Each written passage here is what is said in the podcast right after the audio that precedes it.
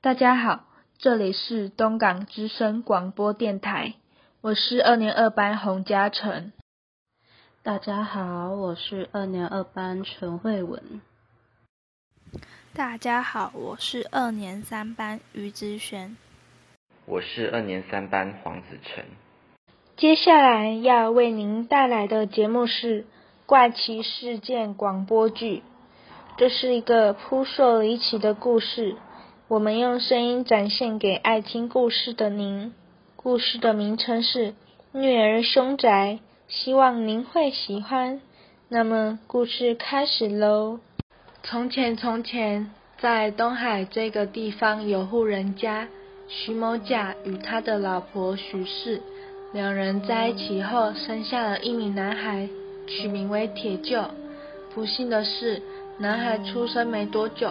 母亲便去世了。老公，我快不行了，你一定要带着这个孩子好好的活下去啊！不会的，老婆，你一定会好起来的。老公，对不起，我可能要先走一步了，孩子就拜托你了。你怎么就这么离开了？孩子还这么小。你叫我该如何是好啊？正在烦恼着该如何养育刚出生没多久的铁鹫，徐某甲想出了个法子。唉，放着这个孩子这么小，也不能让他没有妈妈。还是，我决定了，我要再娶一个老婆来照顾我和铁鹫。一个月后，徐某甲娶了个新的老婆陈氏。新婚夜，房内恩爱的夫妻正在喝着酒。从今以后，你陈氏就是我的老婆了。讨厌，我永远都是老爷的人了。在这之后，陈氏与徐某甲同样也生了一名男孩，取名为铁杵。而接下来，越来越多的风风雨雨。正在许家悄悄发生着。铁匠，你给我过来！是，是的，娘。叫你做一点事情，怎么都笨手笨脚的呢？可是，娘，我的手都发紫了，再刷下去会废掉的。你手废掉关我什么事啊？继续，没有用的家伙，再吵，相不相信我揍你？娘，我想吃糖。哎呦，铁杵怎么跑出来了呢？铁杵乖，娘这就给你买去。那铁柱哥哥他怎么办啊？别理他，要记得。他是坏人，会抢走你的糖。坏人，铁鹫哥哥是坏人。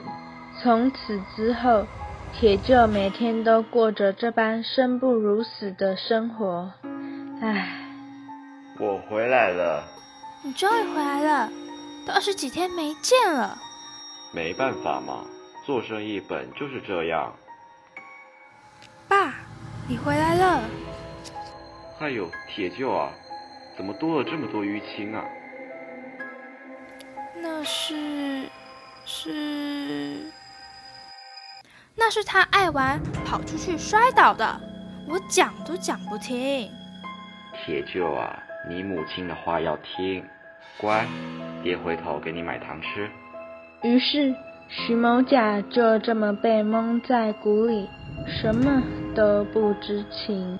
我这一趟要出远门。可能要一整年的，老婆啊，家里可能要麻烦你了。没事的，老公，你放心工作最重要，要小心哦。就这样，徐某甲踏上了他长远的生意路。哼，你爸走了，没有人可以保护你了，看我怎么弄你！铁鹫，给我过来站好。是的，娘。由于我心情不好，我想打人，给我跪下！是的，铁杵来，一根棍子给你，我们一起打坏人。好。于是，陈氏母子就在茫茫夜色下，把铁臼打得不成人样。娘，这样打他，他会不会死掉？而且他已经五天没有吃饭了。怕什么啊？死了也不关我的事儿。铁臼就这样，在陈氏母子的荼毒下，魂断深夜，年仅十六。当晚。连月亮都在为此叹息。烂东西，打没两下就断气了，还要叫人来处理，真麻烦。就这样，陈氏令人草草埋了铁臼，继续了挥霍的生活。然而某一天夜里，陈氏与铁杵都梦到了奇怪的梦。究竟接下来？会发生什么可怕的事情呢？让我们继续看下去。我要你的命，拿命来！你，你是谁？我不要啊！我就是那个被你活活虐死的铁臼。我已经取得天朝的谕令。要来索取你们母子的性命，要记得，我无所不在。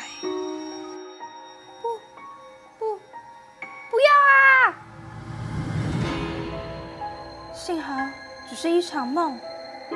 娘，我我梦到，梦到什么？不就说，我梦到铁臼哥哥来找我了。那么说。这是是真的啊！从此，徐家便时不时就传来奇怪的事。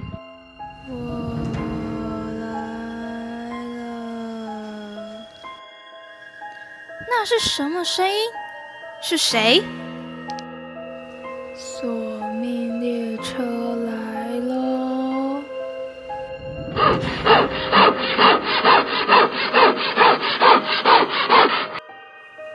你要干嘛？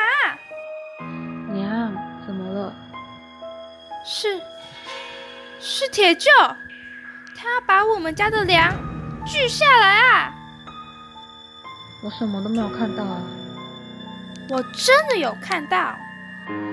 好了，有可能是鸟太累了，休息一下吧。也是。夜晚，我来了。那什么声音？是谁？索命专人为您服务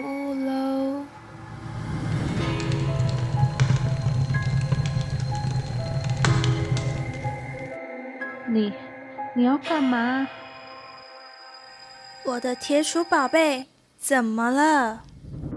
是是是铁臼，他要放火烧掉我们家。我什么都没有看到啊！我真的有看到。该不会真的是他？太可怕了！我不要啊！就此之后，陈氏母子每天都活在恐惧之中，铁臼哀怨的歌声也时不时穿梭在徐宅中。铁杵因此染上怪病，每天身上都会多几块淤青。肚子也频频胀气，吃不下饭。有人说是罪有应得，也有人说是厉鬼索命。娘，还有好怕？不会的，没事的。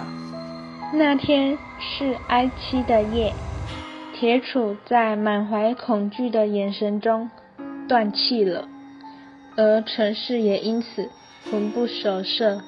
茫茫然然，究竟是厉鬼索命，还是两人心里作祟呢？各位看官，您觉得呢？故事已经结束了，您是否还意犹未尽呢？希望今天我们带给您的耳朵一段美好的时光。